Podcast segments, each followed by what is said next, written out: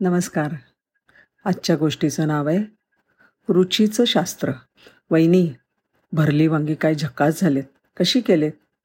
ह्या प्रश्नाला उत्तर आलं विशेष काही नाही त्यात. बोटभर आलं थोड्या लसणीच्या कुड्या एवढासा चिरलेला कांदा जरासं तिखट चवीनुसार.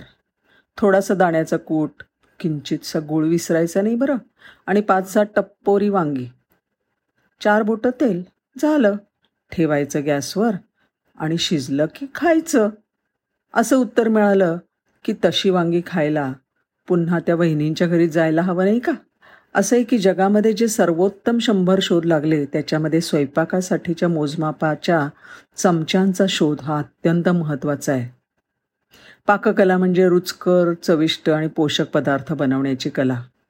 अगदी आपल्याला सगळ्यांना छान जेवायला आवडतं. हो की नाही? पण ह्या पाककलेचं रूपांतर पाकशास्त्रात झालं. ते पदार्थ मोजण्याच्या समजांच्यामुळे. गोष्ट अमेरिकेतल्या बॉस्टन नावाच्या शहरातली आहे.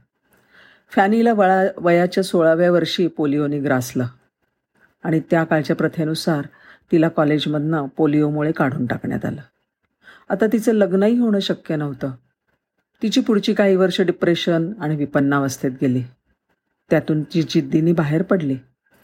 वयाच्या बावीसाव्या वर्षी तिला शॉ कुटुंबामध्ये स्वयंपाकीण काकूंच्या सहाय्यकाची नोकरी मिळाली. आता हे मिस्टर शॉ थोडे तिरसट होते. त्यांना एखादा खाद्यपदार्थ आवडला तर पुढच्या वेळेस तो तसाच बनवावा लागे हे मोठं कर्मकठीण काम होतं. कारण त्यावेळचे स्वयंपाकाचे पदार्थ मोजण्यासाठीची पद्धत अगदी ढोबळ होती. जसं की ब्रेड बनवण्यासाठी मुठभर कणिक घ्यायची लोणी किंवा मार्गारीन म्हणजे अंड्या एवढा गोळा घ्यायचा अशा स्वरूपात. त्याच्यामुळे सगळे पदार्थ जसेच्या तसे होतच नसत. शॉनच्या त्रासाला कंटाळून त्यांच्याकडचे मुख्य स्वयंपाकीण नोकरी सोडून निघून गेली. आणि स्वयंपाकाची जबाबदारी फॅनीवर पडली. तिला तर नोकरी टिकवणं अत्यंत गरजेचं होतं. मग तिने चमच्यांचे टीस्पून टेबलस्पून आणि कप इत्यादी आकार नक्की करून ठेवले.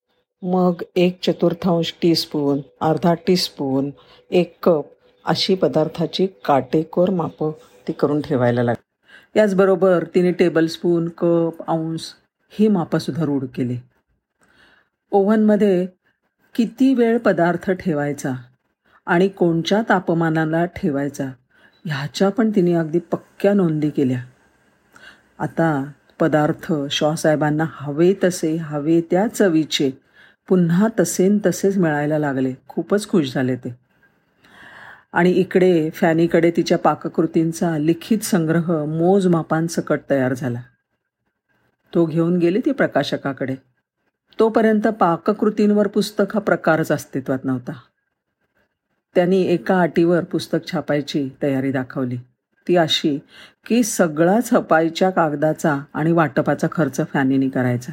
एका पायाने आधू असलेल्या फॅनीची स्वतःच्या पायावर उभा राहण्याची जिद्द आणि तिचा आत्मविश्वास एवढा जबर होता की ह्या मुलीने सगळा खर्च आपल्या पगारातून द्यायचं कबूल केलं आणि सगळी साठवलेली पुंजी प्रकाशकाच्या स्वाधीन केली. फॅनी फार्मर्स कुकबुक या नावाने अठराशे शहाण्णव साली पहिली आवृत्ती प्रसिद्ध झाली.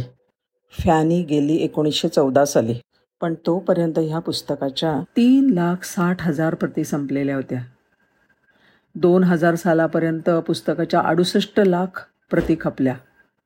या पुस्तकाची दहा विविध भाषांमध्ये भाषांतरं झाली. ह्या कुकिंग बुकमध्ये एक हजार आठशे एकोणपन्नास पाककृतींचा समावेश आहे की ज्यामध्ये आफ्टर डिनर कॉफीपर्यंत सगळ्या गोष्टींचा समावेश आहे. आणि गंमत अशी की तिने मापून दिलेलं टीस्पून टेबलस्पून कप ह्या मापामध्ये अजूनपर्यंत काहीही बदल करण्याची गरज भासलेली नाही. पुस्तक प्रसिद्ध झाल्यावर फॅनीला हार्वर्ड मेडिकल स्कूलमध्ये व्याख्याती म्हणून बोलवण्यात यायला लागलं. अमेरिकेतले अनेक प्रसिद्ध डायटेशियन आणि शेफ हे फॅनीकडे शिकून तयार झाले. तिच्यामुळे डायटेटिक्स हा विषय विद्यापीठात शिकवायला यायला लागला. एकोणीसशे दोनमध्ये तिने बॉस्टन कुकिंग स्कूल सोडलं आणि स्वतःचं Miss Farmer's school of cookery याची स्थापना केली. शिस्त काटेकोरपणा आणि उद्यमशीलता. हे गुण स्वयंपाकघरात आणणारी ही मोजमापाच्या चमच्यांची जननी फॅनी फार्मर. तिला एक सलाम. धन्यवाद.